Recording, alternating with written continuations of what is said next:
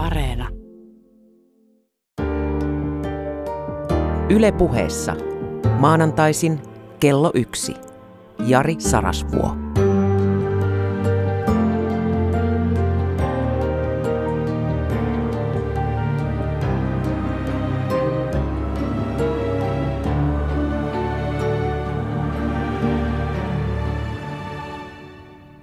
Sinä olet minun ystäväni. Siitäkin huolimatta, että ajattelin menettää muutaman ystävän tässä seuraavan tunnin, eh, puolentoista tunnin aikana. Eh, mutta ne, jotka tässä menetän, eivät he minun ystäviäni olleetkaan. He ovat tuulenhaistelijoita ja he ovat nähneet, kun eh, Jari Sarasvuota ei viime aikoina ole kuulunut vihata yhtä paljon, niin he ovat pidättäytyneet julkisesta vihasta ja niinpä he ovat osa heistä tekeytynyt ystävikseni. Mutta minä olen sinun ystäväsi, olet sinä mitä tahansa. Ja lopulta ollaan sitten taas, ehkä lopulta, oikeita ystäviä. Nyt tulee tilaisuus kääntää takkia näin kevään kunniaksi. Se helpottaa, raikastaa sitä ummehtunutta ilmaa siellä sisävaatekerroksissa. Tänään puhutaan rahasta. Oletko koskaan huomannut, että omaisuudesta saa puhua, rahasta tulee vaieta? Ihmiset voivat puhua omakotitaloistaan tai kesämökeistään tai he voivat ö, aika iloisinkin mielin avoimestikin jutella uudesta autosta – ja toden totta ne, joilla on sijoitusvarallisuutta tai säästöjä, saattavat hyvinkin jutella omaisuutensa tuotosta, mutta raha on jotain paljon julkeampaa kuin omaisuus. Rahasta tulee vaieta. Raha on vähän niin kuin vaimon orgastisuus tai sen puuttuminen. Siitä ei todellakaan siis huudella tuolla. Turulla ja toreilla ei edes ystävien kesken – kyllä omaisuuteenkin liittyy ö, tämmöisiä jännitteisiä sivumerkityksiä ja ahdistuneisuutta, mutta ei lainkaan siinä mitassa kuin rahaan. Raha on moraalisesti, se on äärimmäisen latautunut käsite. Varsinkin meidän nuoressa ja pian taas surullisen sivistysköyhässä kulttuurissamme. Meille tämä on erityisen hankala asia. Miksi? No, raha on häpeän ja himon ristisiitos, jolla on maagisia vaikutuksia koko ihmiskuntaan. Rahalla voi tehdä suunnattomasti hyvää ja on tehtykin, ja vielä kammottavammin pahaa. Ei ehkä volyymimitassa niin paljon, mutta äh, pahuuden äh, intensiteetissä äh, niin hirvittäviä asioita, että niistä on hankala puhua. Mitkä muuten on niitä rahan siunauksia? No, kansakuntien vaurastumiseen liittyy tasa-arvokehitys, erilaisuuden sietäminen, eläinten kohtelu, jopa niitä eläimiä, joita syödään, niin niitä tulee ainakin lain vaatimuksessa kohdella mahdollisimman arvokkaasti ja rääkkäämistä välttäen. Luonnonsuojelu, siellä missä on rahaa, siellä voidaan harrastaa arvokkaita asioita ja siellä heikolla on mahdollisuus. Eikä sekään ole vähäistä, että maailmassa elää tällä hetkellä viisi miljardia ihmistä, jotka eivät olisi olemassa tai siis elossa, mikäli talouskasvun hedelmät eivät olisi ulottuneet myös niihin köyhiin maihin. Se meidän väkiluku olisi todennäköisesti miljardi kaksi. Mutta jotta totuus ei unohdu, niin totta kai raha tekee ihmiskunnasta myös hirviön. Ei rahalla lainkaan suojella luontoa siinä mitassa, miten paljon sitä rahan vuoksi, rahan perustelemana tärvellään. Ja totta kai resurssit ja siis raha on syy sotiin. Niin, ja siellä, missä ei ole rahaa, niin siellä köyhät ovat rikkaiden orjia. Sama laki ei koske heitä esimerkiksi. Kyllä sillä tehdään pahaa ja tehdään jatkossakin pahaa. Mutta raha on ihana asia. Se on siis ihan fantastinen juttu. Se on yksi ihmiskunnan parhaita keksintöjä. Ja e, tätä ei moni taukki oikein ole tullut ajatelleeksi, mutta raha on vaihdannan väline, joka perustuu luottamukseen, jonka ansiosta kaiken maailman kummallisuudet voivat omalla kiinnostuksen kohteellaan tienata leipää pöytään ja siitä voi tulla ammatti, jopa varallisuuden lähde. Ajattele vaikka tubettajia. Jos ei olisi rahaa ja rahajärjestelmää, niin ei tubettajat siitä suosiostaan rahaa voisi saada. Eivätkä he voisi näitä katselukertoja vaihtaa sitten kaupassa ruokaan tai vaatteisiin tai vuokrasuoritukseen vuokraantajalle. Tai taiteilijoita. Ajattele taiteilijoita. Murto-osa taiteilijoista kykenee omalla työllään ihan oikeasti maksamaan asumisensa ja matkustamisensa ja, ja, ja pukeutumisensa, ruokansa, viihtymisensä, kesämökkiseen ja niin poispäin. Taidetta tuetaan sekä yksityisten mesenaattien toimesta että julkisin varoin ihan syystä, koska ilman sitä meillä ei olisi taidetta. Raha on tehnyt vaihrannasta mielekästä ja mahdollista. Eli kun se arvottaa työtä, niin se mahdollistaa sen, että me emme ole tämmöisessä omavaraistaloudessa. Silloin tällöin törmään ihmisiä, jotka haaveilevat paluusta omavaraistalouteen. Omavaraistalous on, se on alhaisen ö, olemassaolon ajatus, koska omavaraistaloudessa tullaan toimeen niin kauan, kun se pelto ja karja tuottaa sitä satoa ja sille on joku ostaja. Mutta kun se liittyy sellaisia ongelmia, että, että lopulta taannutaan vahvimman oikeuteen, saneluun. Kyllä rahankin yhteydessä on sanelua, mutta ei samassa mitassa kuin feodaalisissa yhteiskunnissa tai omavaroistalouteen perustuvissa yhteiskunnissa.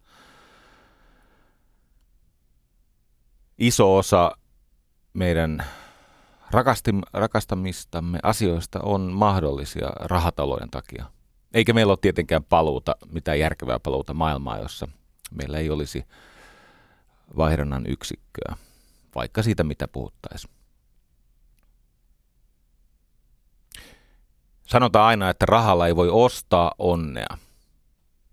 Se on epäilemättä aika totta, mutta rahalla toki voi vuokrata onnea siis runsain määrin. Sillä voi vuokrata asioita, jotka tuntuvat hetken ajan onnelta. Raha on myös inhottava asia. Sen himoitseminen oli sitten rikas tai rikkaalta kateudellasi vainoava niin kuin rah- rahaa itsellesi vaativa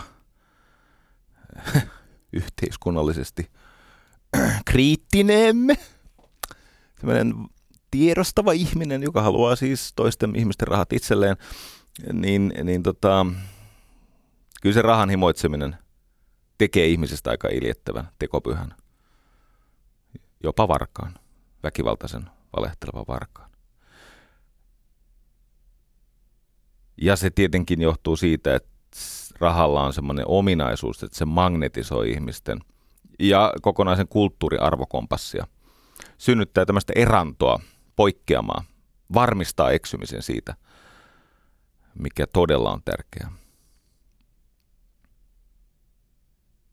Rahalla on kyky muuttaa ihan sivistynyt ja peruskyvykäs ihminen ajattelultaan taikauskoisen mustavalkoiseksi, ennakkoluuloiseksi häijyksi –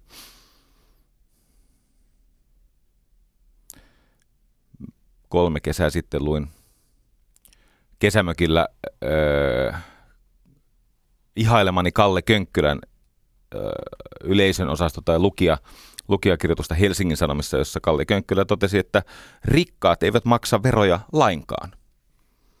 Hän on kuitenkin ollut kansanedustaja. No sallitaan tämä Kallelle. Mutta kun tämän tasoista ajattelua ja puhetta vilisee tänä päivänä – liittyen hyvätuloisiin tai niin, rikkaisiin. Sana rikas sehän on tunneyhteydeltään pikemminkin negatiivinen asia kuin positiivinen asia. Jos otetaan tuosta väestöstä vaikka tuhat ihmistä ja tutkitaan näitä mieleyhtymiä, konnotaatioita, jotka nousevat, kun puhutaan käsitteestä rikas ihminen, niin kyllä siellä aika paljon ne negatiiviset konnotaatiot, siis kielteiset tunne yhteydet korostuvat. Tai jos ö, haetaan vaikka sattumanvaraisesti lehdistöstä tuhat sellaista tekstinpätkää, missä on epiteetti, luonnehdinta, rikas, ja katsotaan, että onko se kiittävä vai kurittava. Ne aikuiset ihmiset ymmärtää, että ö, haukkuman sanahan se on. Ei, ei sillä tarkoiteta ahkeraa, asiansa hoitanutta, ö, onnekkuutensa ansainnutta kunnon ihmistä. Kyllä se on pikemminkin se, joka on keplotellut muilta rahat. Hmm. Tosi moni meistä, jotka olemme oppineet luomaan osaamisellamme arvoa asiakkaalle ja sitten siitä seuranneesta kasvavasta kassavirrasta olemme ammentaneet osattomille apua, niin olemme huomanneet, että ei tämä olekaan niin hyvä juttu kuin mitä itse kuvittelimme. Ja tietenkin meikäläiset markkinoi itseään itselleen ja kaikille muillekin vähän liian jalona ihmisenä. Emme me todellakaan niin erityisen jaloja ole. Mutta nyt tässä viime aikoina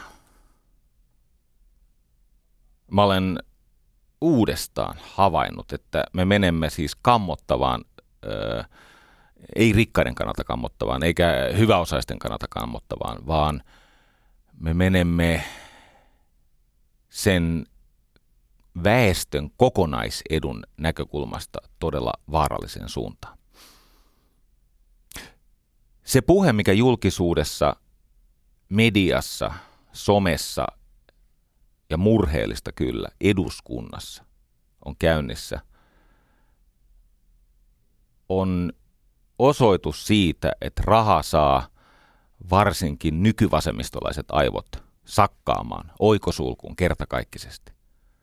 Oikosulku on siis tila, missä virtaa menee ihan vitusti, mutta mitä ei tapahdu. Siis se palaa se piiri, se kiinni. Otetaan esimerkiksi Anne Berner. Kun Yleisradio skuuppasi 15. päivä 9. Tuo 2015 tämmöisellä otsikolla Ministeri Berner mukana veroparatiisiyhtiössä. Aika isolla otsikoituja. Ministeri mukana veroparatiisiyhtiössä. No toihan on jo itsessään aika monen väite, mutta siihen liittyy siis tunne siitä, että no nythän tämä Anne Berner on ollut kiertämässä veroja ja ehkä tehnyt jopa laitonta, tai ainakin kert- niin kuin varmasti moraalitonta. Ja mua tämä kovasti kiinnosti ja tietenkin luin sen tarkkaan ja nyt täytyy kiittää, kiittää kyllä juttua sikäli, että harvinaista kyllä suomala, nykysuomalaiseksi mediaksi, niin, niin, niin tota, tässähän oli myös ihan objektiivisesti esitetty asioiden tositila. Niin tarkkaan kuin se on musta syytä esittää. Eli tämä oli tasapuolinen, lähdekriittinen ja tämä oli ihan journalistisesti pätevä juttu, mutta sen seuraamukset eivät tietenkään olleet. Öm, aloin seurata silloin viime syyskuun puolivälistä asti sitä, että mitä kaikkia luonnehdintoja tai vihjailuja tai tällaisia syytöksiä julkisuudessa siihen Anne Berneriin liitetään. No, siellä on esimerkiksi STTn toimittaja, joka julkisesti kiroaa tämän Anne Bernerin, koska se on niin törkeää, törkeää. Hän on veroparatiisiyhtiössä. Hän on STTn toimittaja. Ja sitten mä kyselen häntä, kun hän julkisesti tästä meuhkaa. Mä kysyn, että no, tunnetko sä tämän asian? En, mitä sitten? Että se on tiedossa, että ministeri on veroparatiisiyhtiössä? Öö, mä sanoin, että no ensinnäkään ei ole. Ministeri Anne Berner ei ole ollut eikä ole mukana veroparatiisiyhtiössä, sano otsikko mitä tahansa. Ja toinen, sä et taida tietää sen järjestelyn tarkoitusta. No, tähän kuuluu. Ja sieltä rientää sieltä Hesarista häntä puolustamaan tämmöisiä rinssiuljaita. Te muuten jaksatte siellä Sanomissa öö, määkiä siitä yleverosta ihan maailman tappiin saakka, kunnes joku uhmaa toimittajaa. Sitten ollaan yhtä linjaa. Sitten mennään tueksi. Niin kuin tällä hetkellä. Ihan aikaisemminkin. Et, et, et, tota, on aika vähän ammattikuntia nykyisin, jossa se tämmöisen niin kuin julkisen kollegiaalisuuden velvoite olisi yhtä älyvapaata kuin se on toimittajien kesken. Te voisitte nostaa tasonne, koska jopa asianajajat nykyisin haukkuu toisia julkisesti. Ja lääkäritkin. Ennen eivät tehneet ja nykyisin tekevät. Mä soitin eilen Anne Bernerille, kun tämä mua, mä oon sitä eduskuntakeskustelua kuunnellut ja sitten tullut näitä syytöksiä, että veroparatiisiyhtiö. Ja, ja niin kuin hän olisi jotain pahuutta tehnyt.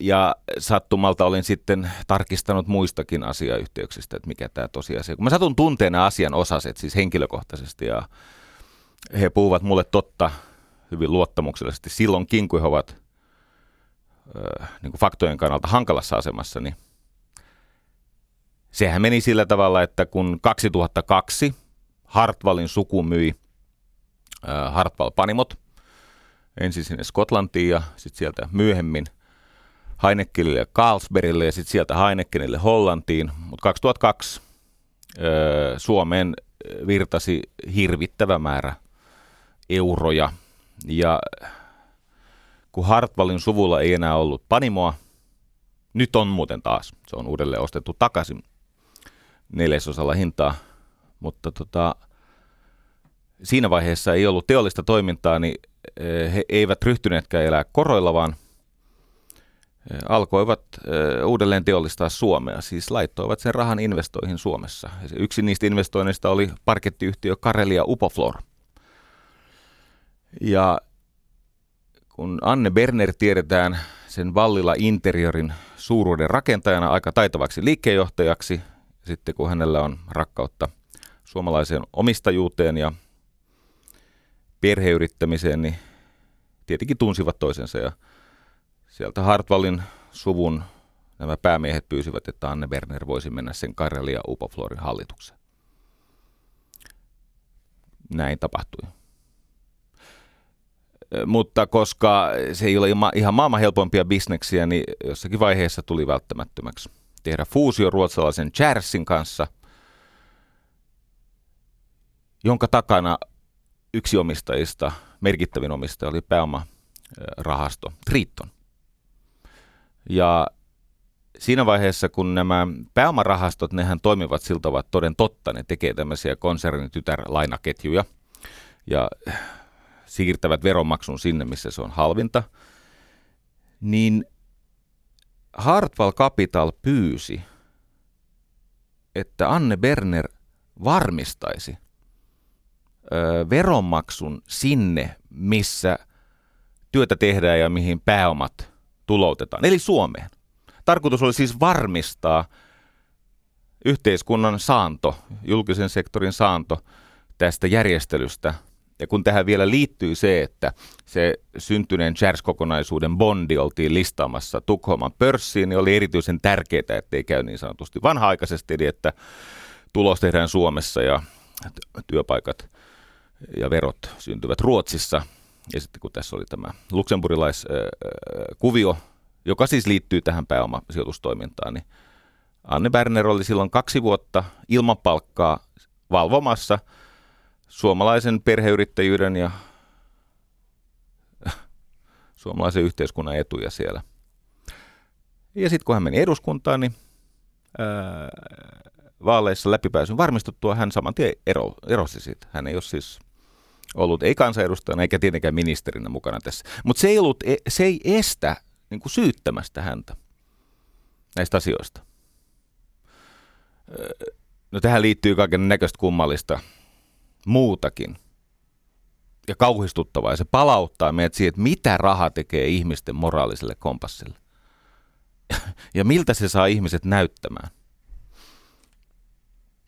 Ennen kansanedustajuuttaan ja ministeripestiään niin Anne Berner hankki rahoituksen lastensairaalalle, kun oli semmoinen ongelma, että lapset saivat huonoa ja terveydelle uhkaavaa hoitoa tiloissa, jotka eivät vaan mitenkään vastaa nykyajan tarpeita ja yhteiskunnalla ei ikävä kyllä ollut varaa sitä lastensairaalaa rakentaa, niin Anne hankki siihen rahat.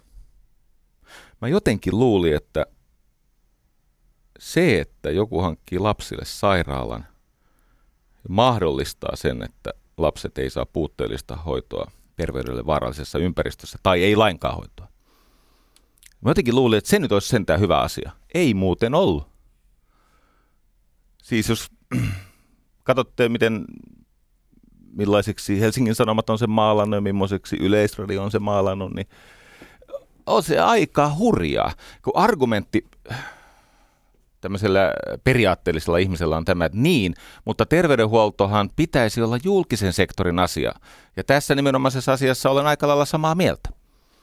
Mutta kun se ei nyt sit pysty siihen, sitä rahaa ei ole ja sitä sairaalaa ei olla perustamassa eikä rakentamassa eikä palvelua tuottamassa, niin pitäisikö sen ideologisen periaatteen vuoksi jättää ne lapset hoitamatta tai antaa terveydelle vaarallisessa ympäristössä hoitoa? Et koittakaa nyt, koittakaa enemmän siellä koti, koti ja auto katsomoissa, missä tätä kuulettekin, lenkillä. Niin se on paha asia, että julkinen sektori pysty, kun on vaan niin kuin laarin pohja tullut vastaan. Se on paha asia. Enkä ole siis sokeasti yksityistämisen kannalla, mitä tulee julkisen sektorin terveydenhuoltoon. Kyllä mun on hieman haasteellista nähdä, että se on jotenkin kyseenalaista, että se hoidettiin. Sitten kun siihen ei julkinen sektori pysty, niin sen, se hoidettiin. Näin on muuten Suomessa ennenkin ratkaistu vaikeita asioita. Poliiseillekin on hankittu siis työkaluja, autoja kansalaiskeräyksillä. Mutta nyt tämä veroparatiisin möykkä, tämähän on, tämähän on lähtenyt täysin käsistä. Harmi, että se ministeri Lini, Lenita Toivakka suutahti Timo Harakalle niin, että meni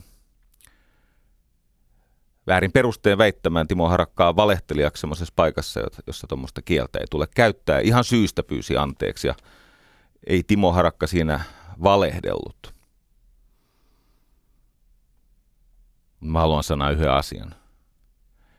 Timo Harakka myös ymmärtää tästä asiasta enemmän kuin mitä hän on kaikesta rehtiydestään huolimatta halunnut muutamassa suuressa lähetyksessä ilmaista. Soitin Lenita Toivakan puolisolle Jukka Toivakalle, jonka tunnen monen vuoden takaa, ja hänkin on niitä ihmisiä, että hän puhuu mulle asioita, mitä hän ei välttämättä puhuisi edes vaimolle. Ja niin puhui taas. Lenita Toivakka ei ole tiennyt, ei ole valmistellut, eikä tietenkään ole päättänyt siitä belgialaisen kiinteistöyhtiön perustamisesta, jonka Jukka Toivakka veljensä kanssa teki. On totta, että teknisesti hallituksen jäsenenä hän vastaa siitä juridisesti, siis juridisesti hän on päättänyt. Mutta ei hän ole mihinkään veroparatiisiin sitä perustanut. Belgia. Belgia on korkeamman verotuksen maa kuin Suomi. Siellä on myös korkeampi yritysvero. Siellä on 50 prosenttia korkeampi yritysvero kuin Suomessa se, minkä takia Jukka Toivakka veljensä kanssa halusi sen kiinteistöyhtiön sinne Belgiaan perustaa, on se, että siellä on luovutusvoiton ja kiinteistöosakeyhtiöiden verokohtelu helpompaa. Se on siis, siellä on vähennyksiä ja siellä on matalammat toteutuvat verot. Mutta se ei ole veroparatiisiyhtiö. Se on ihan tavallista kansainvälistä EUn sisällä tapahtuvaa kauppaa. Tämmöistä on, kato. Ja jos ei Suomeen lainkaan niitä kiinteistömiljardeja olisi virrannut, kyllä meillä olisi vähän kurjempaa täällä. Ja vastaavasti täältä voi joskus lähteä sinne ja rahaa tulee ja menee. Ja tätä kutsutaan kansainväliseksi työnjaoksi ja ilman tätä meillä kaikilla olisi kurjempaa. Me pystyisimme hoitamaan heikkojamme paljon huonommin. Mä ymmärrän sitä Lenita Toivakan suhtahtamista. En tietenkään, eikä hän, eikä, eikä Jukka eikä kukaan muukaan, niin sitä koita selitellä pois, että sehän oli virhe kutsua Timo Harakkaa valehtelijaksi. Mutta semmoisen ihmisen kokemuksessa, joka ei tästä asiasta tiennyt, ei valmistellut, ei päättänyt, kokenut päättävänsä, vaikka on teknisesti vastuussa, mutta kansanedustajaksi tultuaan 2008 niin eros kaikista luottamustehtävistä, eikä ole perustettu veroparatiisiyhtiötä. Ja vielä yksi asia. Ei ole ollut mitään toimintaa. Ei ole ollut mitään menetettyjä verotuloja. Maarit Toivanen Koivisto, Onninen. Se runtelun määrä, minkä hän sai siitä, että kun Suomessa vaalikauden aikana on nostettu perintöveroa 50 prosenttia ja hän ei halua panna lihoiksi sitä perheyhtiötä, niin hänen pitää muuttaa Portugaliin, jotta se perintö ei johtaisi sen perheyhtiön pakkomyyntiin. Ja se piekseminen. Tämä asiahan ratkesi siltä vaan, että sitten Maarit Toivonen Koivasto, Koivisto tota, myi sen keskolle. Ei siis syntynyt muuta murhetta kuin se, että ihan hirveät verot tietenkin, mutta hän maksaa niitä mielellään ja on maksanut aikaisemminkin. Hän kuuluu niihin ihmisiin, jotka on ihan oikeasti moraalisia. Juttelin tunnin eilen Anne Bernerin kanssa. Ja täytyy sanoa, että sen näkymä on aika ankea.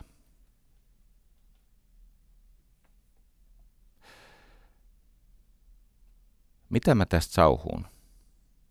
Tämä ei muuten koske, mulla ei ole mitään intressiä kenenkään näiden kanssa. Ei ole mitään menossa, eikä ollut, eikä tule, eikä mitään tämmöistä. Mä sauhun tästä ystävät sen takia, että kaksi ryhmää on saanut tarpeekseen tästä rahaan liittyvästä mielipuolisesta tunnelmasta, jota nämä rabulistit tuolla levittää ja sitten media tislaa tämmöiseksi pontikaksella tota, Kihahtaa kyllä päähän, mutta melko varma vatsasyöpä tulossa. Kaksi ryhmää. Nuoret. Koulutetut, kyvykkäät nuoret, jotka vähänkin tässä maailmassa kilpailualla pärjää, ne pyrkii tällä hetkellä ulos. Mistä mä tiedän? No kun mä muutamilla kymppitonnilla vuodessa on tekemisissä nuorten kanssa, mä siis sponsoroin niitä nuoria ja sitten mulla on satojen ja satojen nuorten ää, tota, tämmöinen yhteydenpito käynnissä, niin mä voin sanoa, että – tämä on kiihtynyt tämän kuluvan vuoden aikana aivan dramaattisesti. Ne tajuu, että tämä ei ole enää niin kuin kivaa. Ja toinen, ne kasvuun kykenevät yrittäjät ja yritykset, jotka täällä toimii, niin ne on saamassa mittansa täyteen. No, kun ne maksaa tällä lystin, tietenkin – se, että viimeisen seitsemän vuoden aikana tätä meidän hyvinvointivalhetta on tekohengitetty 63 miljardilla eurolla, eh, niin senhän maksaa nuoret, koulutetut, ahkerat, onnekkaat. Mutta osa on sitä mieltä, että enpä muuten maksakaan, kun tämä on näin matalamielistä tämä mölinä. Jos me emme omalla työllämme ole valmiita ansaitsemaan niitä etuuksia, joista heikot ovat täysin riippuvaisia ja me muut olemme täysin riippuvaisia kohta, koska kohta me olemme kaikki heikkoja vuorollamme. Niin jos me emme työllämme haluta ansaita niitä etuuksia, no sitten ne etuudet vaan katoaa.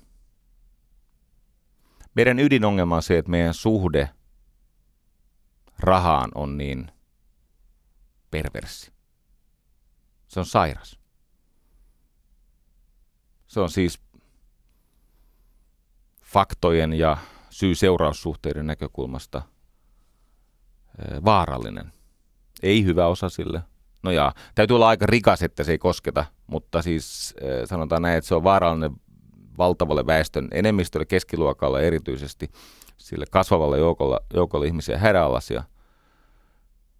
Ja me maksamme tästä median ja sen huomiosta riippuvaisen eduskuntarabulistijengin näistä mölinöistä, näistä siis kauheista huutiloista. Katoin muuten sanomalehdestä, Iltalehdestä, katoin, että Anne Berner yksityistää tiet. E, e, tota, se sana on yhtiöittää. Mutta tämä on tätä tasoa. Ja okei, okay, voi olla, että siellä on joku vähän väsynyt taittaja, mutta todennäköisesti on niin kikatellut keskenään. He, he, he, he, he. Ja pana yksityistä se. Se on törkeä. Niin muuten on. Ja tämä vihjailu ja syyttely ja tämmöisen moraalisen varjon päälle langettaminen, se maksaa meille. Olen jopa itsessäni tunnistanut tämmöisen aika pelottavan ö, veronmaksumoraaliin liittyvän ihan pienen heikkenemään. Siis yhtäkkiä mä miettiä, että kun tuolla on tota, niin kuin, toi tunnelma on tollanen, niin jotenkin alkaa tuntua siltä, kun emoteessa sanotaan, että Juha Sipilä ei maksa tuloistaan veroja ja sitten joudutaan laittaa seuraavalla kerralla oikaisu. Se on muuten niin, että veroseuraamus syntyy tuloista. Ne on niin kuin pääsääntöisesti. Ja ne vakuutuskuoret, niin niitä on kymmeniä tuhansia ja varsinkin monilapsisessa perheessä ne on yleensä käytössä muun muassa sen takia, että jos tulee yllättävä kuolemantapaus, kuten voi tulla semmoiselle ihmiselle, jolla on ollut kaksi kertaa keuhkoveritulppa, niin sehän on mahdollista, että haluaa vähän helpottaa sen kuolinpesän selvittelyä sillä ja oli se syy mikä tahansa. Se on täysin laillista ja yleisesti käytännössä, käytössä oleva asia. Niistä maksetaan tietenkin verot sitten, kun sieltä niitä tuottoja nostetaan. Toistaiseksi omaa rahaa saa nostaa tililtä ilman, että siitä verottaja, voi olla, että pankki ottaa kohta korvauksen, mutta vero, verottaja ei vielä ole ottanut. Hei, tämä homma pitää kääntää paremmaksi. Omistaminen – on meidän pelastuksemme. Sellaiset maat, missä on vahva omistajuus, siellä voidaan paremmin. Siellä selvitään teknologisista, historiallisista ja taloudellisista murrosjaksoista, esimerkkinä Ruotsi, Saksa, Sveitsi. Anne oli muuten viime viikonvaihteen Sveitsissä. Joo. Omistaminen. Mitä enemmän on sitä omistamista siinä maassa, niin sitä paremmin kaikki voi. Se johtaa äh, korkeamman luottamuksen suhteisiin työmarkkinoilla. Ihan kirjaimellisesti työntekijät otetaan mukaan ihan eri tavalla keskustelemaan äh, palkankorotusmahdollisuuksista. Ja sitten kun sitä rahaa tulee, sitä myös jaetaan. Saksassa 5 prosentin korotukset, eikö niin Ruotsissa mitä neljä, kolme ja puoli taisi olla kierros ja, ja niin poispäin. Äh, omistaminen, siis se, että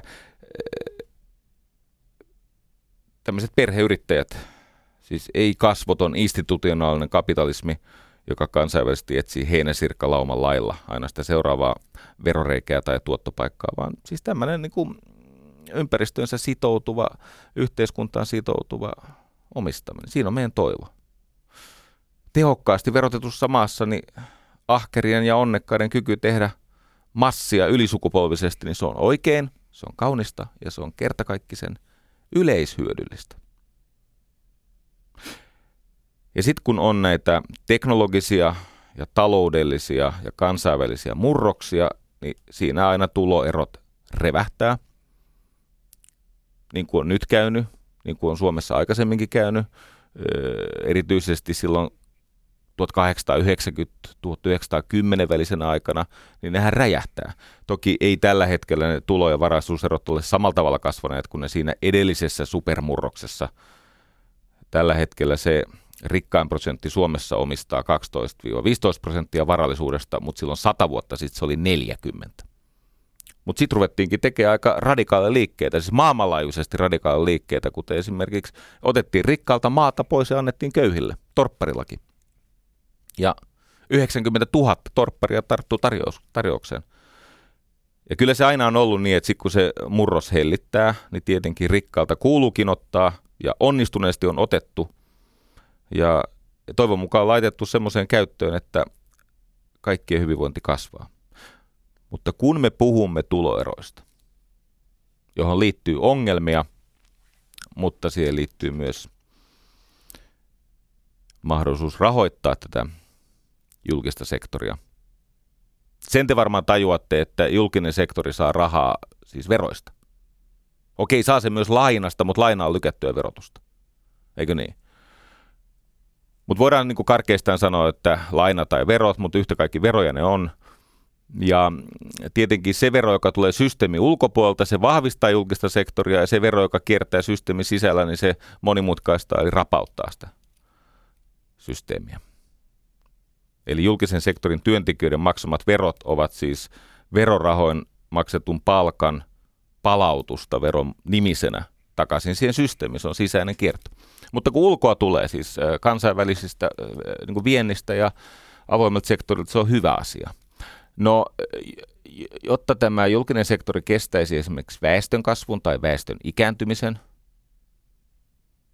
niin tarvitaan taloudellisen toimeliaisuuden kasvua. Siis vaihdannan kasvua. Ja vaihdannan kasvu, taloudellisen toimeliaisuuden kasvu aina johtaa tuloeroihin. Ne kasvaa, eikö niin? Onnekkaat ja ahkerat ja röyhkeät ja ne saa ensin. Ja sitten se iso kysymys on se, että tarkastelemmeko me ensisijaisesti bruttotuloja vai nettotuloja. Tehokkaasti vertussa maassa niin nettotuloluvut on vähän kauniimpia. Rahan teossa on kysymys kyvystä luoda arvoa ja säilyttää se ja saada kasvamaan se korkoa korolle. Siinä oikeastaan siinä yhtälössä on kaksi asiaa. Siinä on tämä syntyvä lisäarvo, eli että se on asiakkaalle arvokkaampaa kuin mitä hän maksaa siitä hintaa. Eikö niin asiakas saa itselleen suuremman arvon kuin mitä se vastaava summa raha, raha edusti hänelle. Ja koska raha on niin transparentti vaihdannan väline, niin kaikenlaista vaihdantaa tapahtuu. Ilman rahaa, jos me olisimme orvanahkakaupassa tai barterissa tai jossakin muussa järjestelmässä, niin Tämä olisi ihan katastrofi. Mutta tämä nyt mahdollistaa sen, että meillä on sosiaaliturvaa ja sellaisten ei primääritarpeita palvelevan työn rahoittamisen mahdollisuus, kuten vaikka kulttuurityö. No niin, siinä on kahdesta asiasta kysymys. Kyky luoda arvoa. Asiakas saa enemmän arvoa kuin mistä maksaa, mutta maksaa niin paljon, että yritys saa katetta se on peli. Yritykselle jää katetta, jolla kustannetaan, eikö niin, tulevaisuus. Se tulos on tiketti tulevaisuuteen.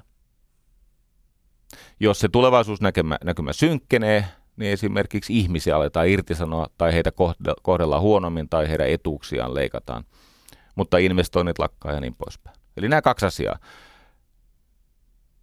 Asiakas maksaa preemiota, eli ylihintaa, siis summan, jossa on katetta, koska hän saa arvoa enemmän kuin mistä hän luopuu. Ja sitten omistaminen. Se on yksinkertaisesti riskinalaista työtä, jossa hajauttamalla, kärsivällisyydellä ja ammattitaidolla päästään korkoa korolle kehitykseen. Omistaminen on ammatti. Ihan niin kuin kirurgin työ on ammatti. Se vaatii opiskelua.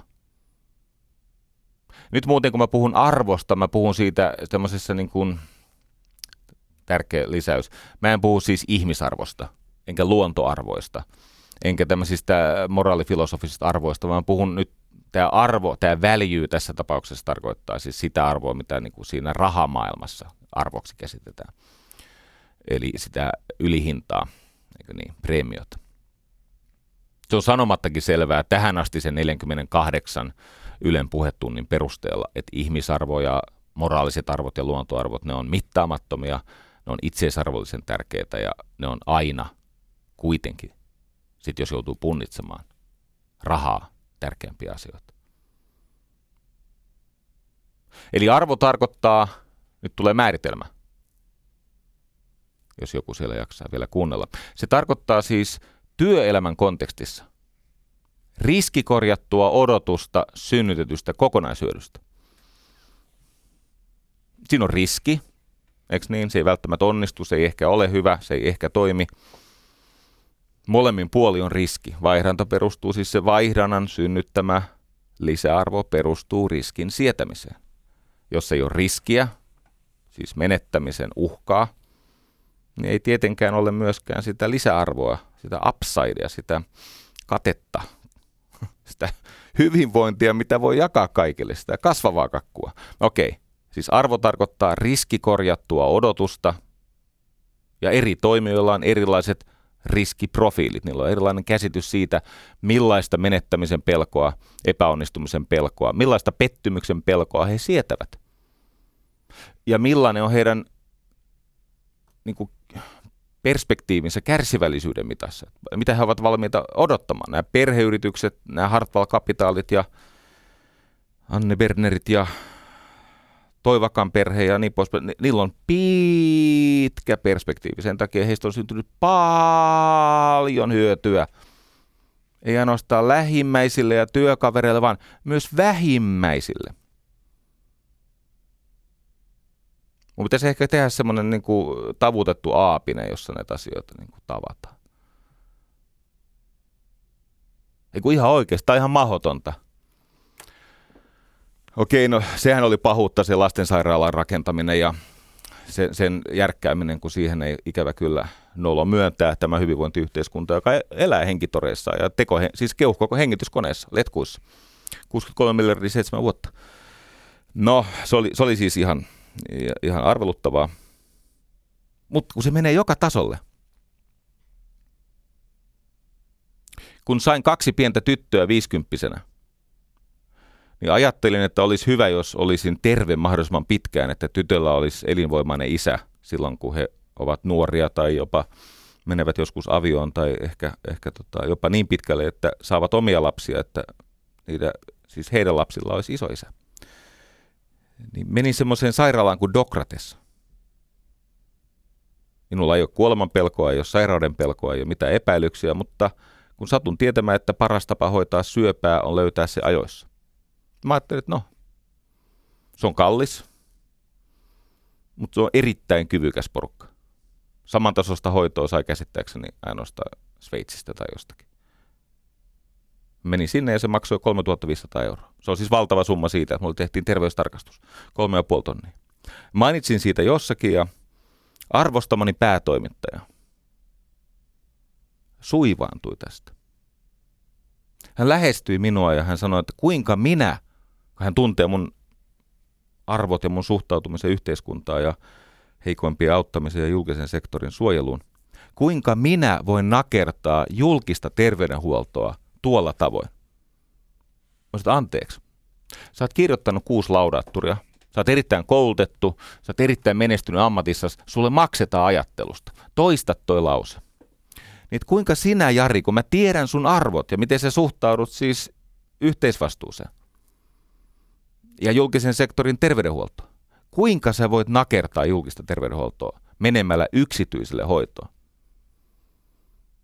Mä sanoin, onko se sen syöpäpotilaan etu, että mä menen siihen jonoon? Kato, kun mä menen sen jonon päähän, näin, nyt mä oon jonon päässä, se julkisella sektorilla, haluan säästää vähän rahaa.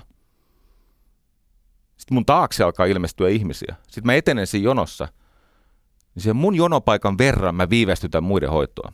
Plus, mun hoidon verran mä myöskin maksan kaikille muille. Siellä julkisella sektorilla ja siellä kun säästetään antibiooteista ja siellä oikeasti nykyisin säästetään hoidoista ja siellä tapahtuu ihan kauheita asioita siellä sairaaloissa.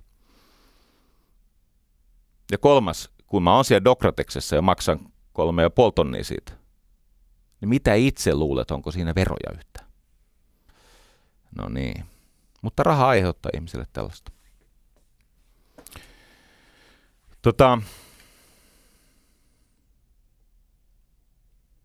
jos sulla on nyt semmoinen olo, että mä oon niin kuin jotenkin tyly, niin tavoistani poiketen mä en nyt matele, enkä kiemurtele, enkä pyytele mitään anteeksi. Eikö niin? Tämän tarkoitus ei tietenkään ole köyhät kyykkyyn ja rutiköyhät mahalleen tyylinen maailmankuva. Siis päinvastaisesta pyrkimyksestä kysymys. Tavoitteeni on maksaa niin paljon veroja kuin ikinä menestymisen myötä on mahdollista. Ja euroilla ne pyörii ne sairaalat ja koulut, ei prosenteilla. Mutta mä ajattelin kuitenkin siitä huolimatta, koska siellä on vielä todennäköisesti ne kolme oikeistolaista kuulijaa jäljellä. Aha, nyt on nämä kaksi. Mutta mut, tota, mä ajattelin kertoa, että miten tota rahaa tehdään työelämässä ja miten se muutetaan omaisuudeksi ja miten se lopulta muutetaan varallisuudeksi, jossa on mahdollista, jos saa terveenä työ, tehdä työtä 25-30 vuotta, niin ihminen pääsee tilanteeseen, jossa hän saavuttaa taloudellisen itsenäisyyden. Taloudellinen itsenäisyys. Mitä tarkoittaa taloudellinen itsenäisyys? Se tarkoittaa sitä, että sinä tulet toimeen haluamallasi elämän tyylillä, elintasolla. Omaisuutesi, omaisuutesi tuoton turvin. Eli et ole riippuvainen eläkkeestä tai julkisista tulonsiirroista, etkä ole riippuvainen omasta työmarkkina-arvostasi tai kyvystäni, kyvystäsi tehdä työtä tai edes halustasi tehdä työtä. Ilman työtä, ilman tulonsiirtoja päästä tilanteeseen, jossa henkilökohtaisen omaisuuden tuotto kattaa sen elämäntyylin, joka on sun arvojen mukainen. Se on taloudellinen riippumattomuus. Ja siinä on yksi iso bat. Ellet ole ihan huomattavan onnekas, siis huomattavan lahjakas ja osuu johonkin oikeaan suhdanteeseen, niin mä sanoisin, että tämä on kvartaalin keikka. Kvartaalin keikka, neljännes vuosisadan matka. Mutta siinä ajassa sen pystyy tekemään. Ja ne, jotka jatkaa vähän sen jälkeen, pysyy terveenä pidempään ja pysyy kiinnostuneena elämästä, niin, niin he, he eivät ainoastaan vaurastu, he rikastuvat. Eikä vaadi mitään ihmeellistä, siis ainutlaatuista sijoittaja peikkomaista flaksia, niin kuin järjetöntä tuuria, lottovoittoa, vaan itse asiassa järkevää toimintaa. Ja tässä on joitakin ikäviä ehtoja, mitkä ei nyt oikeasti ole mitään ikäviä. Ne on tosiasioita, joita terve ihminen siis suhtautuu tyynesti. Työelämässä ihminen mielletään joko tuloksi tai kuluksi. Ja kun ihminen on joko tulo tai kulu, niin jos ihmiseen ja hänen työnsä seuraamuksiin liitetään paljon euromääräisiä niin sanottuja topline-tuloja, eli liikevaihtoon liittyviä tuloja, siis laskutettavia tuloja, niin tämän ihmisen asema on vahva. Hänen työmarkkina-arvonsa ennustaa myönteistä ura- ja palkkakehitystä. Jos taas ihminen ja hänen työnsä assosioituu enemmän bottom lineen, eli siihen, niihin tulosta syöviin kuluihin – niin ellet ole yrityksen ylimmässä johdossa esimerkiksi talousjohtaja, ootkin vaan talousfunktiossa siellä adminissa, taloushallinnossa töissä, niin silloin saat vaarassa. Palkkakehitys on todennäköisesti niukkaa ja nuhaista. Raha tulee rahasta nätisti puhuvien luokse. Se on ihmeellinen juttu. Raha etsii uutta kotia aina – Raha, raha siis, se, se, se siis niin kuin magneetin lailla, se, se, se gravitoituu, se pyrkii sellaisten ihmisten luokse, jotka puhuu rahasta nätisti. Tämä on kaikkialla työelämässä totta. Raha hylkää ne, jotka tekee kalliiksi koettua työtä, siis työnantajan ja asiakkaan mielestä kalliiksi koettua työtä, eikä siihen liity mitään merkittävää lisäarvoa.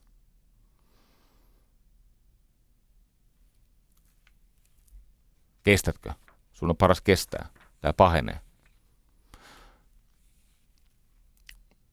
Vaikka me olisi kuinka hienot ja inhimilliset arvot, niin asioita ei pidä johtaa paremmiksi sillä tai siitä käsin, miten, asioita oikein, miten asioiden pitäisi olla. Mä sanon tämän uudestaan, kun tuli niin huonosti. Eli oli meidän arvot miten inhimillisiä ja jaloja tahansa. Asioita ei pidä johtaa paremmiksi siitä käsin, miten asioiden oikeastaan pitäisi olla. Tämä on tämä David Humein is ought giljotiini. Eli asioita voi johtaa paremmaksi vain siitä, miten asiat on nyt. Mikä on tämän hetken tilanne, todellisuus, realiteetit ja tähän liittyvät arvot, mahdollisuus luoda arvokkaampaa työtä. Okei, toiveuusinta. Toiveuusinta. Nerokas työläiskirjailija Väinö Linna. Sitaatti. Täytyy toivoa todellisuuden läpi, ei sen ohi. Eli taas terveisiä rabulisteille ja ideologeille. Me pragmatistit oikeasti parannamme asioita, me maksamme oikeasti veroja, me teemme oikeasti, no en mä nyt mitään lastensairaalaa tee, mutta Anne teki. Ja sitten erikseen on nämä, jotka paheksuu ja pahentaa tilannetta kaikkien osalta.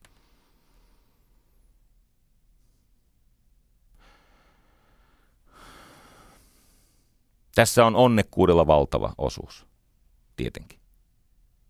Tekit vaikka kuinka hyvin teet työsi, jos sä oot semmoisessa ympäristössä, mitä esimerkiksi säännöt tai laki tai vanhakantainen ei-asiakkaiden hyväksynnästä tai hylkäämisestä johdettu yrityskulttuuri piinaa, niin se ei auta se hyvä työ. Ja sen takia monissa semmoisissa firmoissa, joita ei johdeta asiakkaiden kypsymättömistä tunteista käsin, jota ei johdeta asiakkaiden.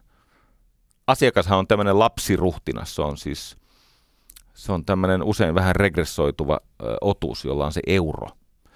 Mutta siellä, mitä, missä työtä ei tehdä euroohjauksessa, niin juuri siellä on paljon tehottomuutta, laaduttomuutta, kiusaamista, työperäisiä mielenterveysongelmia.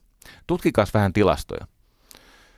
Siellä, missä työtä järjestetään ja johdetaan asiakkaiden eurojen perusteella, siellä ihmiset voi hyvin. Eikö niin? Siellä, missä koitetaan ansaita armoa asiakkaalta. Mutta siellä, missä on tunnotonta rahaa, missä se hyvinvointi sataa jostain epämääräisestä suunnasta, syntyy jopa väärä käsitys, siellä luullaan, että raha tulee budjetista ja sähkö tulee töpselistä ja vesi tulee hanasta ja se on tämmöistä touhua.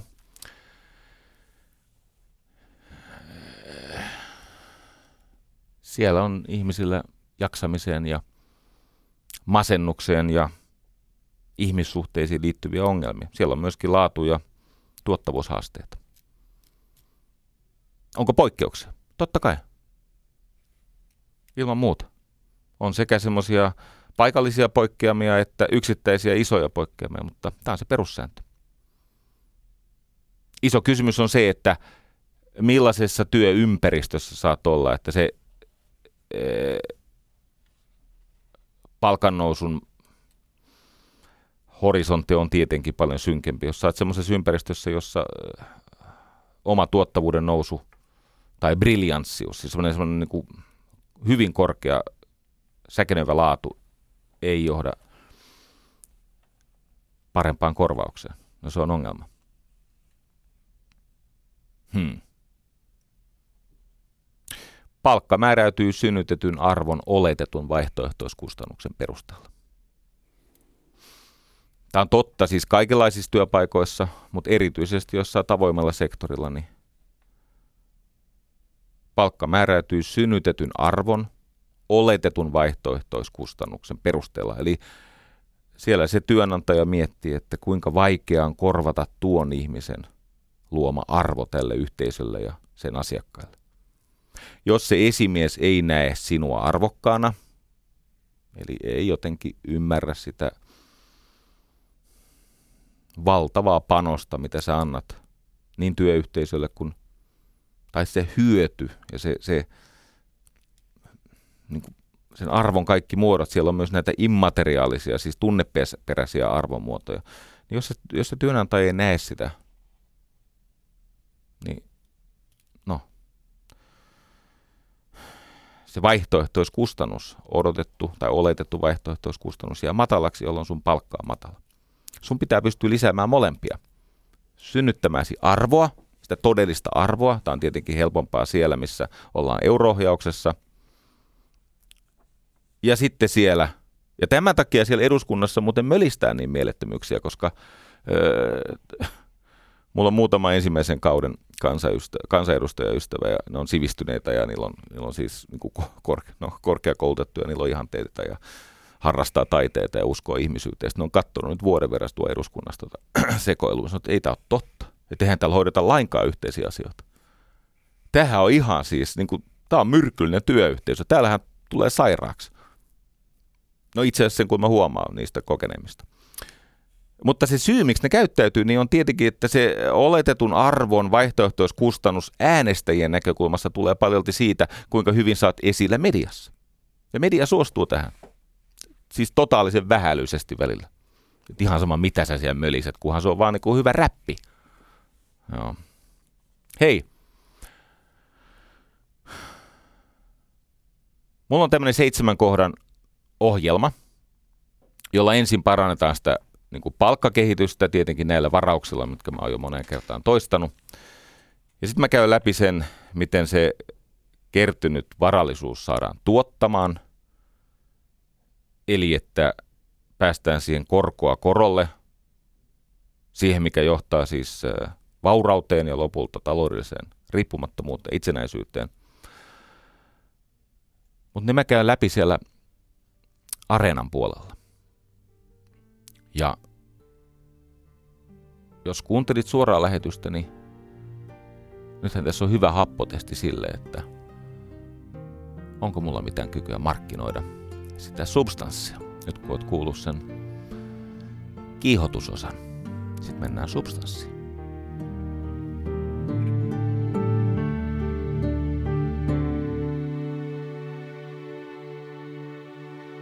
Yle puheessa Jari Sarasvuo. Niin, jos kerran palkka määräytyy synnytetyn arvon oletetun vaihtoehtoiskustannuksen perusteella, niin miten tätä kaksiosaista polynomimuotoista tai miten tätä yhtälöä, funktiota saisi paremmaksi? No numero yksi. Tunne lukusi. Siis osaa lukusi. Tämä on, tämä on heti kärkeä jo vastenmielistä ihmisille. Kun paljon ihmiset kanssa sitä mieltä, että he eivät halua altistua sille kauhistuttavalle hetkelle, missä numerot kertoo totuuden heidän työstään ja kokonaisuudesta. Hyvä ihminen muuten haluaa, että häneltä vaaditaan paljon ja sitten hän haluaa palautetta. Työssään hyvä ihminen rukoilee korkeata vaatimustasoa ja siihen liittyvää joskus aika hapottavaa palautetta.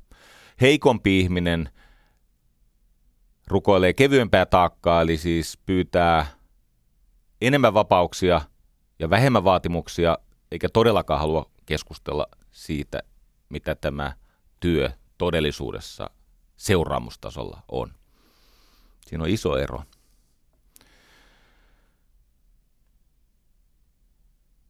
Tehtäväsi on olla selvillä omista numeroista. Firman luvut, oma palkka, miten suhtautuu muiden palkkaan, synnyttämäsi panostuotosluku, sun palveluiden katerakenne, myyntireskontra, ylipäänsä ö, hyvä ote siihen asiakastietoon, kuka ostaa, mitä ostaa, kuinka kannattavasti ostaa. Numerot kertoo koko tarinan. Jos et sä välitä numeroista, niin ei sen rahankaan pitäisi niin hirveästi kiinnostaa, eikä varsinkaan toisten ihmisten rahan. Rahakatsos rakastaa numeroita, koska se on numeroita. Ja nykyisin varsinkin. Rahahan on siis, se on bittivelka, luottamukseen perustuvaa, olematonta, mutta varsin todellista bittivelkaa. Hmm. Numero kaksi, tunne toimialasi. Eli ei riitä, että tuntee yrityksensä luvut ja omat luvut yrityksessä ja, ja ymmärtää oman asemansa siinä ruokkimisjärjestyksessä ravintoketjussa, mutta pitää myös tuntea oman toimialan luvut ja faktat. Ketkä on kilpailijoita? Mikä on niiden tulostase, markkina-asema?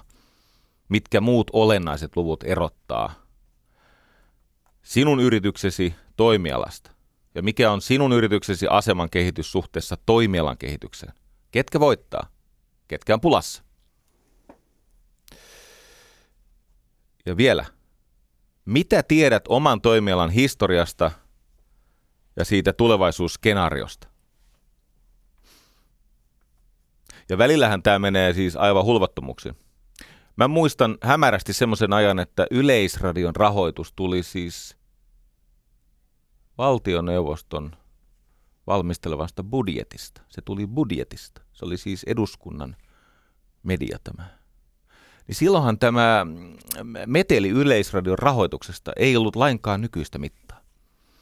No nyt kun se, se ei tulekaan budjetista, vaan se eri syystä tuleekin veroista, niin yhtäkkiä se uhkaa kaikkea muuta mediaa. Niin kuin että esimerkiksi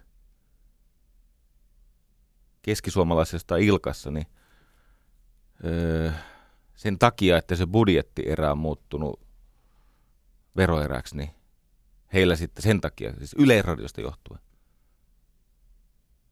menee huonommin. Hei, koittakaa enemmän. Tsempatkaa kaikki. Kun me ollaan vähän niin kuin joskus oltu kollegoja. Niin kuin, mulla ei ole mitään sitä vastaa, että niin kuin käydään kriittistä keskustelua tämmöisestä instituutiosta. Mutta tota, tehkää se niin kuin siltä vaan, että vatsan pohjassa viiltä, eikä siltä vaan, että niin kuin täällä otsaontaloissa pakottaa, kun se keltainen höyry nousee päähän ja meinaa tämä painekattila räjähtää toisten tyhmyydestä. No niin, miten teknologia, väestörakenne, kansainvälinen kilpailu, lainsäädäntö muuttaa toimialanne vääjäämättömyyden logiikkaa? Eikö niin? Tätä pitää lukea, jos haluaa olla mukana. Raha tulee paitsi sen luokse, joka puhuu nätisti rahasta, niin rahaa kiihottaa erittäin paljon näkemys. Näkemys tarkoittaa siis älyllisiä arvauksia. Ne on, ne on tämmöisiä sosiaalisia älyllisiä riskipositioita. Perustuu usein kokemukseen ja hyvään niin kuin faktahallintaan. Ja sitä heität jonkun näkemyksen. Ja se kiihottaa rahaa. Koska se, jolla on asymmetristä ymmärrystä toimialan väijäämättömyyden logiikoista, ennen kuin se on kaikille muille ilmeistä, sehän voittaa. Se saa palkinnon, niin kuin palkinnoksi rahaa usein. No joo, ei kaikki näkemykselliset ihmiset, mutta joissakin ammateissa. Tämä ei ole, se ei ole kyllä totta kaikissa asiantuntija-ammateissa. Ja okei, numero kolme. Etsi lakkaamatta tilaisuuksia tehdä uutta bisnestä ja parempaa tulosta. Nyt jos siellä on kuulijoissa joku öö, niin kuin avoimen sektorin asiakkaita palveleva kollega, tai siis ylipäänsä semmoinen, joka pyrkii luomaan arvoa – asiakkaalle. Esimerkiksi niin, että on asiakastyössä. Mä voin sokkona sanoa, että sä prospektoit liian vähän.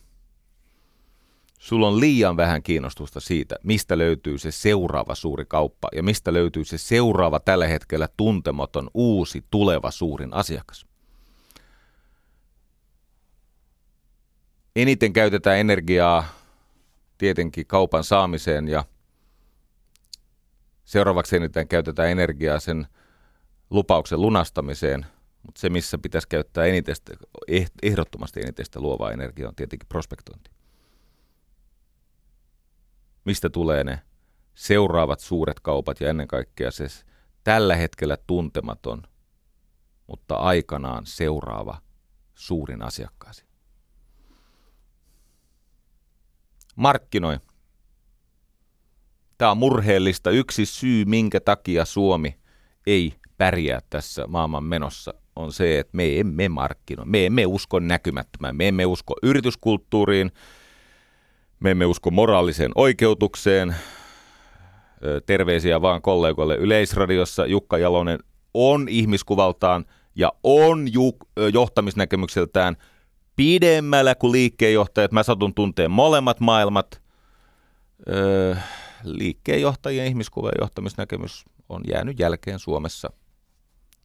Ja se näkyy, kun vertaillaan tekemiseen ja sen tuloksiin Ruotsissa ja muualla. Me emme usko näkymättömään. Me emme uskalla markkinoida. Öm, kun suhdanne heikkenee, meidän markkinointiponnistukset putoavat Kroatian tasolla. Ami Hasanilla on muuten murhaavaa statistiikkaa tästä. Siis siitä, että miten vähän me uskomme siihen. Hei, markkinointi luo arvon ja myynti neuvottelee ehdot. Ja sitten se tuotanto tietenkin jättää sinne sen katteen, mitä onnistutaan jättää laatukustannus vähennettynä. Eikö niin? Haastattelija hoida ex-asiakkaita, hiipuvia asiakkaita, salaloukkaantuneita asiakkaita ja totta kai niitä next-asiakkaita. Tee siis turhaa työtä. Nämä reppanathan kutsuu sitä aina turhaksi työksi, kun siitä ei saa heti kauppaa tai rahaa tai jotain. Ei se ole turhaa työtä, se on kaikki kaikessa. Se, siitä se sun ammattitaito tulee. Ammattitaito tulee niin lääkärin kuin asiantuntijan tai, tai missä tahansa ammatissa. Se tulee siitä, että sä suostut sinnikkäästi intohimon vallassa tekemään sitä työtä, mistä ei saa palkkaa heti. Se niin sanottu turha työ on se, mikä se ratkaisee sen peli. Opettele myymään. Ja mene semmoiseen firmaan, jossa osataan johtaa myyjien ajankäyttöä. Meidän suurin yksittäinen johtamisvajeemme markkinoinnin ja tämän kulttuurijohtamisen ihmiskuvan jälkeen on tietenkin se, että meillä ei osata tätä myyntijohtajan työtä. Meillä myyntijohtajat johtaa tuloksia, eli katsoo perutuspeiliin, sen sijaan, että johtaisivat myyjien ajankäyttöä. Ei pidä johtaa edes myyjiä, vaan myyjien ajankäyttöä. Siinä on ero. En avaa sitä tässä. Se, joka auttaa ratkaisevalla hetkellä omistajaa tekemään lisää voittoa, sen työmarkkina-arvo nousee ja sille käy hyvin. Okei, numero neljä. Mene sen rahan luo ja laula Lauras, laula sen porukan eniten rakastamia virsiä. Laula heidän r- niin kuin rakkaimpia virsiään. Se rahasakki, nämä rahaihmiset, ne jotka voisivat nostaa sun tilispainetta, niin ne on ihan siis lohduttoman kiinnostuneita keskustelemaan rahasta. Ne teeskentelee, että ne on se yläpuolella, mutta ei ne ole. Asiakas haluaa kaikenlaista, mutta eniten hän haluaa rahaa, mutta hän ei siitä kehtaa puhua. Työnantaja tykkää hurskastella kaiken maailman asioista, mutta havahtuu kyllä omasta tekopyhyydestään, kun sä näytät hänelle, miten paljon lisätuottoja hän saisi niin kohtuullisella riskillä, että suurin riski on tekemättä jättäminen. Rupeaa muuten tilillä paine kasvaa. Raha on vallan kieltä. Se on muuten ainoa kieli, jolla voi jonkin verran hoitaa näitä ylpeyden vallahimoja ja taantumuksellisen tradition vaivoja. Kun ihmiset sanoo, että tässä ei ole kysymys rahasta, tässä on kysymys periaatteesta. Niin kuuntele tarkemmin, katso taustoja, olikin sittenkin kysymys rahasta. Älä mettoa lankaa. Numero viisi, ota riskiä. Ota riskiä. Öö, näytä, että sä oot valmis häviämään, uhraamaan, tekemään enemmän työtä kuin muut, tekemään turhaa työtä, maksamaan kovaakin tunnehintaa siitä, että saat mahdollisuuden päästä sen oman riskisi pääsylipulla osalliseksi sen mahdollisen tuoton hedelmistä. Jos jotain pitäisi tehdä yhteiskuntaan, palauttaa sen arvokkaan niin kuin käytöstavan lisäksi, siis että me oppisimme käyttäytymään vähän arvokkaammin, niin että meillä ei olisi tota Paavo Arhimäki tyyliä tuolla jos jotain voisi tänne tuoda, niin kyllä riski pitäisi palauttaa tähän yhteiskuntaan. Ihmisten pitäisi uskaltaa ottaa enemmän riskiä. Elämässä hyvät asiat tulee riskin kautta. Se, joka suostuu haavoittuvaiseksi, niin se nauttii elämän tarjoamista palkinnoista.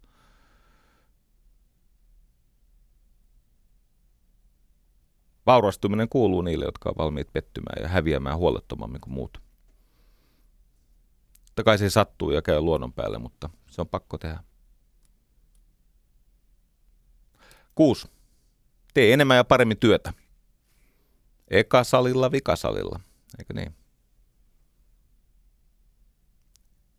Me teemme liian vähän työtä. Intensiteetti matala ja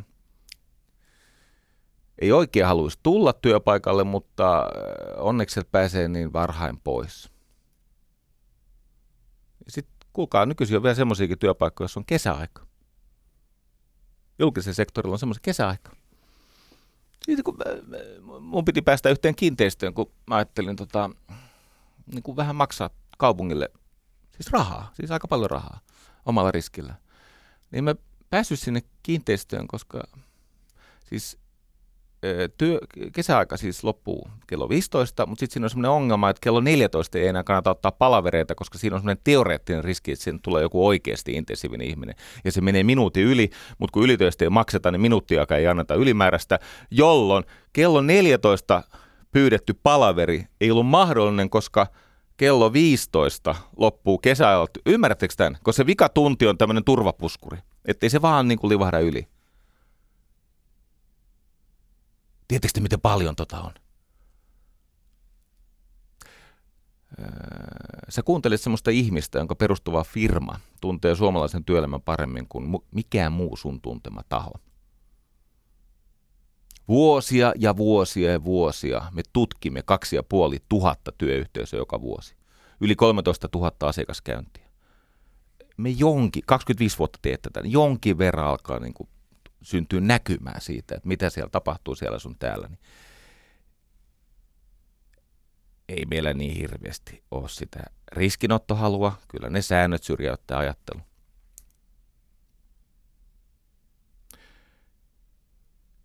Mä kävin hammaslääkärillä. Ja sitten mulla on niin vakava ongelma tämän mun purennan kanssa, että täytyy turvautua radikaaleihin toimenpiteisiin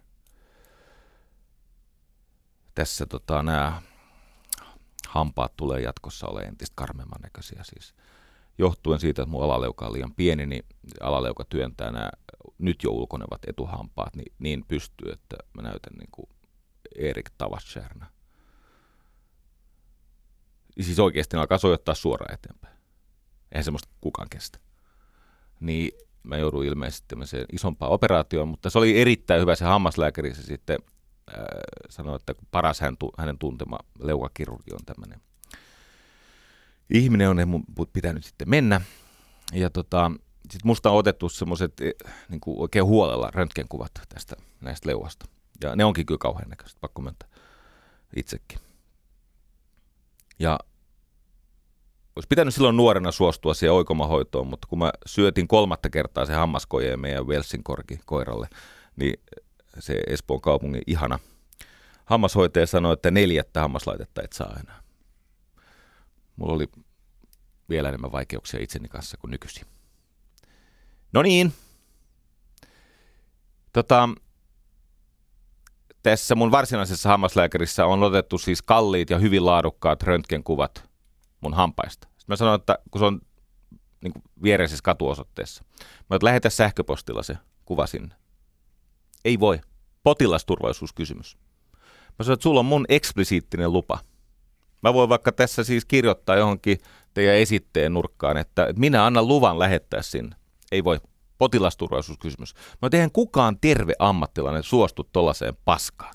Tämä on juuri meidän ongelma, me olemme niin surullisen kuuliaisia, tuommoisen niin täysin typerän sään potilasturvallisuus. Tiedätkö kuinka paljon murhetta ja kärsimystä syntyy tämän potilaan tietoturva, se on tie, potilaan tietoturva.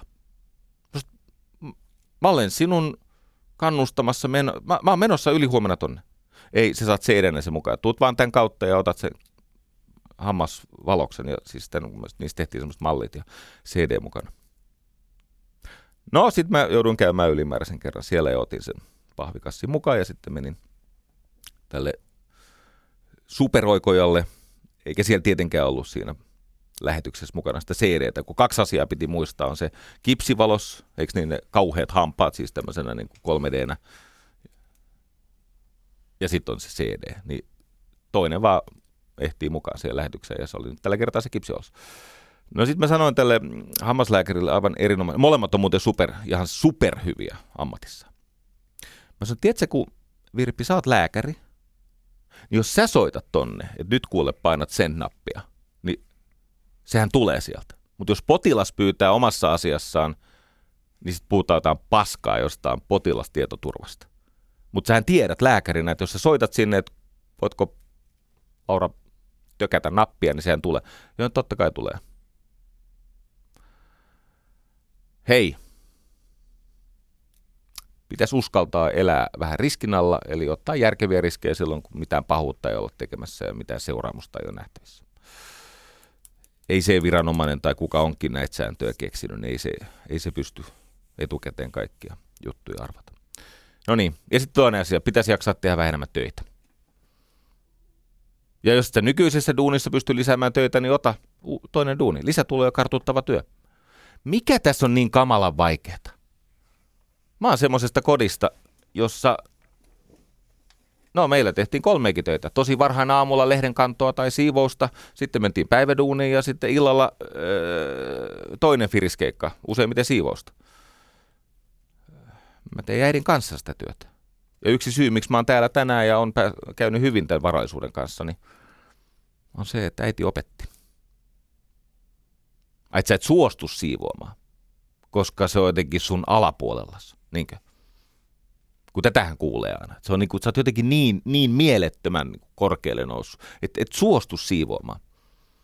Tai jakamaan aamulehteä. No älä sure, en mäkään suostu enää. Mutta tiedätkö, jos vaihtoehto olisi ylisukupolvinen kurjuus, mikä mä tartuttaisin lapsiini omalla esimerkilläni, niin muuten suostuisi. Ja niin suostuu monet muutkin terveet ihmiset. Eli hankit toinen tulonlähde. Eikö niin? Ja sitten vaikein kaikista numero seitsemän. Kasvata mainettasi ja tule kuuluisaksi kyvyistäsi. Blow your own horn. Puhalla siihen torvaan. Kuka sen kissan hänen nostaa, et sinä?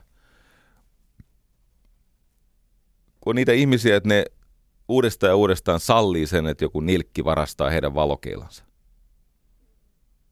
tiedätkö, kun sä oot tehnyt työt ja sä oot valvonut ja, ja sä, oot, sä oot omalla ammattitaidolla mahdollistanut sen, mitä nyt juhlitaan, niin hän nyt anna sen toisen ihmisen viedä sitä valokeilaa ja gloriaa vaan sen takia, että se sattuu olemaan mies. Ihan oikeesti. Tai härski.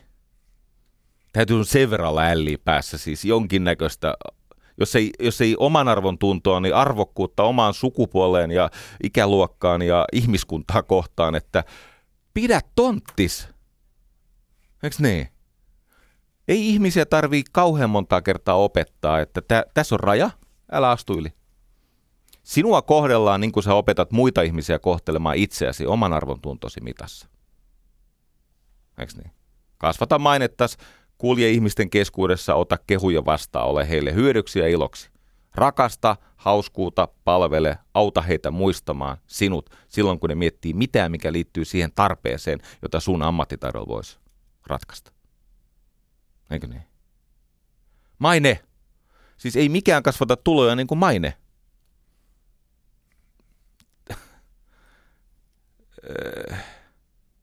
varsinkin tässä nykyisessä äh, niin kuin medialistuneessa yhteiskunnassa. Sehän kertoo tuhansia tarinoita päivässä. Niin miten niin se sun tarina ei voisi olla yksi niistä? No koska sä et kehtaa. Ah, nyt saatana kehdata lopultakin. Nyt on tainnut muuten muutama nollapeli tulla kuitattua. Joo, pahoittelen. Mulla muuten on treffit tämän kanavan johtajan äh, kanssa juuri tämän lähetyksen jälkeen, että se voi olla, että – me emme kuule enää toisistamme, mutta Tämä on muuten jännä juttu. Nykyisin tuo mediataloissahan on siis semmoista, äh, että siellä niin kuin, jos äh, niin kuin se tekijäporras vähänkin kritisoi johtoporrasta, niin tiedätkö, sehän tarkoittaa sitä, että sut pannaan hyllylle, dispoon. Tähän on mennyt ihan hulvattomaksi. Mutta sen takia mä sieltä neloseltakin potkut sain. Joo. Hei, maailmassa ei kannata pelätä mitään niin paljon kuin kärsivällisen ihmisen vihaa. Mä en unohda. No niin. Ehkä pitäisi sitä varaisuus, varaisuusasemaakin vielä pyrkiä hoitamaan. Hei, varaisuusasema perustuu säästämiseen ja sijoittamiseen. Hyvin yksinkertaista. Öö, lisätulojen hankkiminen on paljon pidempi ja hankalampi tapa kasvattaa varallisuuttaan, siis sitä varaisuusasemansa, kuin säästäminen. monesta syystä. Siis euromääräisesti se, että sä hankit lisätuloja tai sitten säästät vastaavan summan, se on niin kuin näennäisesti sama, mutta siihen lisätuloon liittyy korkeampi riski. Plus, että se on raskaampaa, eli eräänä päivänä sä et jaksa. Sä, sä et pysty siihen. Ja sitten tietenkin äh, siinä on semmoinenkin ongelma, että sitä polkua vaikeutetaan, eli just kun haluaa pärjätä, niin nostetaan veroprogressiota, eli se lisätulojen kerääminen ammattitaidon avulla, se ei vaan ole yhtä helppoa. Sen lisäksi, jos joskus sattuisi jotain niin kuin onnekkaasti, siis oikein niin kuin perimään tai voittamaan lotossa tai jotain muuta, tai olet joku ammattijääkiekkoilija, mikäli, jos joskus sitä hilloa tulee ihan niin kuin hurjat määrät, niin ainoa konsti estää se, että sä oot persaukkinen kohta taas, on se, että sä elät säästeliästi. Mike Tysonilla oli puolen miljardin dollarin omaisuus. Ja hän on vuosia ollut kerjuulla. Kim Basinger, sama asia. Francis Ford Coppola, sama asia. Öö, kun on tutkittu NFLn ja NHLn ammattilaisia, niin se viiden miljoonan euron kertynyt, anteeksi, viisi miljoonaa dollaria pelaajapalkkiota, niin siitä porukasta, jotka viisi miljoonaa urallaan sai, niin puolet on viisi vuotta uran päättymisen jälkeen vararikossa. Säästäminen. Mä päätän tämän ystäviä karkottaneen lähetyksen rikastumiseen.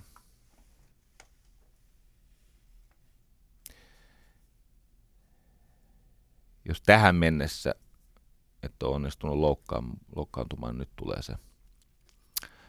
Joskushan on niin, että kun joku kertoo sulle jotain yksinkertaista, minkä sä tietenkin ymmärrät, tiedät, mutta et silti tee. Ja on tämmöinen siis maailmanlaajuinen psykologinen tutkimusohjelma, että minkä ihmeen takia ihminen ei tee niitä asioita, mitkä hän ymmärtää, että ne on välttämättömiä, ne on hänen parhaakseen ja ne on yksinkertaisia ja ne on, ne on täysin mahdollisia tehdä, mutta eivät silti tee. Meissä on semmoinen ominaisuus. Ja se, että me nousisimme tämmöisen, nämä on tämmöisiä passiivisia esteitä, ne, on, ne tulee uskomuksista ja kulttuurista ja ympäröivästä mallista ja siitä olemassaolon stressistä. Hyvin harvat ihmiset nousevat sen yläpuolelle. Mutta kerran sanoin paikkansa pitäen, että riippumatta tulotasosta, jos aina kuluttaa vähemmän kuin tienaa ja investoi erotuksen, niin lopulta on varakas. Että ei ota kantaa tulotasoon. Jos aina kuluttaa vähemmän kuin tienaa ja investoi erotuksen, niin lopulta on varakas, jos saa elää. Ja se 25 vuotta riittää tähän. Toki mä laskin sen silloin sellaisella korkokannalla kuin 10 prosenttia, että se ei ole enää ihan realismia. Et varmaan se pitäisi olla nyt sitten 30 vuotta tai jotain tämmöistä. Ja se tietenkin loukkaa ihmisiä, koska ihmiset, on paljon ihmisiä, jotka kuvittelee, että he eivät voi kuluttaa vähemmän kuin he tienaa. No se on totta monen ihmisen kohdalla nykyisin. Mä myönnän tämän. Mutta silloin kun mä aloin puhua tästä äh, 2000-luvun alussa, eikä ollut kysymys tämmöisestä velkavankeudessa olevasta työkyvyttömästä ihmisestä, vaan ihan normaali ihmisestä, niin e, kyllä sieltä aina löytyy niitä suutahtaneita e, tyyppejä, jotka sanoo, että ei ole, ei ole mahdollista kuluttaa vähemmän kuin mitä he tienaa. Sitten ruvettiin katsoa, että mitä ne syö. mä, mä, mä oon mennyt kolmen tämmöisen suunsoittajan mukana heidän kotiinsa ja ratsannut niiden roskikset. Ja sitten mä katson, millaisen määrän niin kuin eineksiä ne syö. Mä katson, siis mitä, mitä siellä roskiksessa on, millaisia niin kuin pakkausjätteitä siellä on. Mä sanoin, että ymmärrätkö, että jos sä saisit edes jumalauta perunoita keittää, niin, niin sä pärjäisit paremmin. Et opettele laittaa ruokaa, liity Martta-kerhoon. Ja no nykyisin juna on kalliimpi kuin yksityisauto, mutta siihen aikaan niin aika moni ajoi härkäpäisesti jatkuvasti huoltoa vaativalla yksityisautolla, kun olisi pitänyt käyttää julkisia. Tai niin monet asuu liian lähellä pääkaupunkiseutua tai keskustaa, kun pitäisi suostua muuttamaan kauemmaksi radan varteen. Joku sanoo, että helppo sun on puhua. Niin muuten on. Mä oon maksanut sitten semmoisen hinnan, jota sä et ehkä ole. Sen takia mun on helppo puhua. Mä tiedän, mistä mä puhun. Ja sen lisäksi mä tunnen 25 vuoden uran perusteella, mä tunnen aika monia ihmisiä, jotka on ottanut tämän tosissaan ja kun nähdään, niin halataan. Ja jos mä sanoisin, että ota suihin kiltti, niin sukupuolesta riippumatta voisi lähteä. No niin, halusin vaan varmistaa, että tämä mun neuvotteluasema ohjelman suhteen aina vaan paranee. Viisi kohtaa. Numero yksi, kuluta aina vähemmän kuin tienaat. Johtaa muuten mielenkiintoiseen asiaan. Johtaa myös siihen, että alat tienata paremmin. Mä oon muutaman semmoisen asistoivaa työtä tekevän ihmisen kanssa keskustellut, jolla oli alkanut yhtäkkiä palkka nousta. Ja mä kysyin, mistä tuo johtuu. Niin ne, okei okay, no, otos on kolme ihmistä, mutta mä silti nyt kerron, ei tämä mikään tieteellinen tutkimus ole, mutta, mutta tämä on totta. Niistä joka ikinen sanoi, että niin, että he on, kun silloin sanoi, että seitsemän vuotta sitten, niin häijysti, että pitää aina kuluttaa vähemmän kuin tienaa ja säästää se erotus, niin he rupesivat toimimaan tämän mukaisesti ja lopputulos on se, että hetken kuluttua heillä oli puolen vuoden palkka sijoitettuna. Heillä oli puolen vuoden nettopalkka niin kuin kasvamassa korkoa. Ja se johtaa ihmeellisen asiaan. Sun oman arvon tunto muuttuu.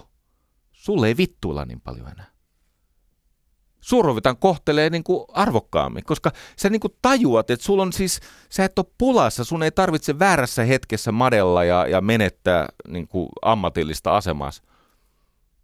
Mä en nyt saatu uskoa tähän. Ihmiset, jotka säästää, niille myöskin usein se tulopuoli vähän kohenee. Mutta tämä ei edellytä sitä. Ykkönen, kuluta aina vähemmän kuin tienaat. Kakkonen, investoi erotus, eli tulojen ja menojen erotus, eli tämä säästösumma. Investoi erotus, nyt tulee kolme vaikeaa asiaa. Hajauttaen, turvallisesti, viisaasti. Hajauttaen useita eri kohteita, useita eri toimitiloja, toimialoja, anteeksi, ja mielellään jopa maantieteellinen hajautus. Ja pitkä ajallinen hajautus eli yli suhdannesyklien. Turvallisesti, mielellään semmoisia bisneksiä, jotka todennäköisesti ei heti kohta katoa. Gillette esimerkiksi. Ihmiset ajavat partaansa jatkossakin. Pepsoden. No tämmöisiä, mihin vuoden Buffett sijoittaa. Jos muuten et jotain osaa, niin kato mitä ne, jotka pärjää, tekee, niin kohta osaat. Viisaasti. Siellä pitää olla niitä, missä on korkeampi riski, niitä, missä on matalampi riski. No niin, ehkä erikseen on sitten tämmöinen sijoitusklinikka. Yksi, kuluta vähemmän kuin tienaat. Kaksi, investoi erotus hajauttaen turvallisesti viisaasti. Kolme, uudelleen investoi syntyvät tuotot hajauttaen turvallisesti viisaasti. Sä et kuluta sitä rahaa. Eikö niin? Sä elät siitä, mitä sä tienaat miinus investointi. Eikö niin? Kolme, anteeksi neljä. Huolehdi terveydestäsi, tee arvokkaasti työtäsi ja hoita, hoida niitä kasvavia säästöjä toistamalla kohtaa 1, 2 ja 3. Huolehdi terveydestäsi, että tämä elämä tuntuisi mielekkäältä ja sä jaksaisit ja saisit edelleen utelias ja oppisit uutta ja huolehdi siis kokonaisvaltaisesti terveydestäsi. Tee työtäsi arvokkaasti. Mä kerron sulle, mitä arvokasta työtä. Ensinnäkin sitä, että ei missään olosuhteessa mitä, toi, mitä toi työnantajansa tai asiakasta. Siis ihan oikeasti. Työnantaja on sun elämässä suurin asiakas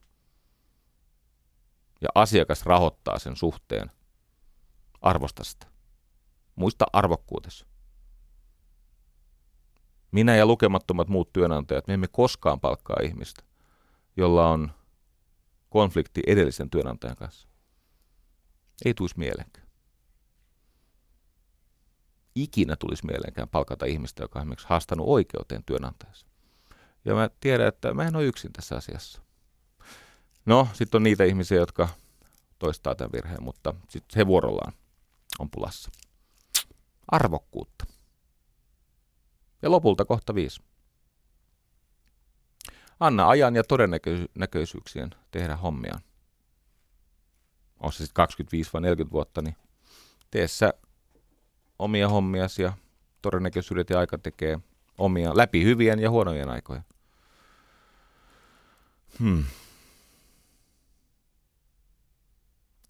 Onneksi tässä joutuu ja saa ja pääsee todennäköisesti vielä puhumaan tämmöisistä elämän pyhistä asioista, kuten hengellisyydestä ja rakastelusta ja runoudesta, ennen kuin tämä kausi loppuu. Onhan tämä rahasta puhuminen vähän rivoa touhua. Pakko se on myöntää. Mutta se on nyt tehty. Ja moni teistä jaksoi sen 93 minuuttia. Aika monen suoritus. Kiitos siitä. Yle puheessa. Maanantaisin kello yksi. Jari Sarasvuo.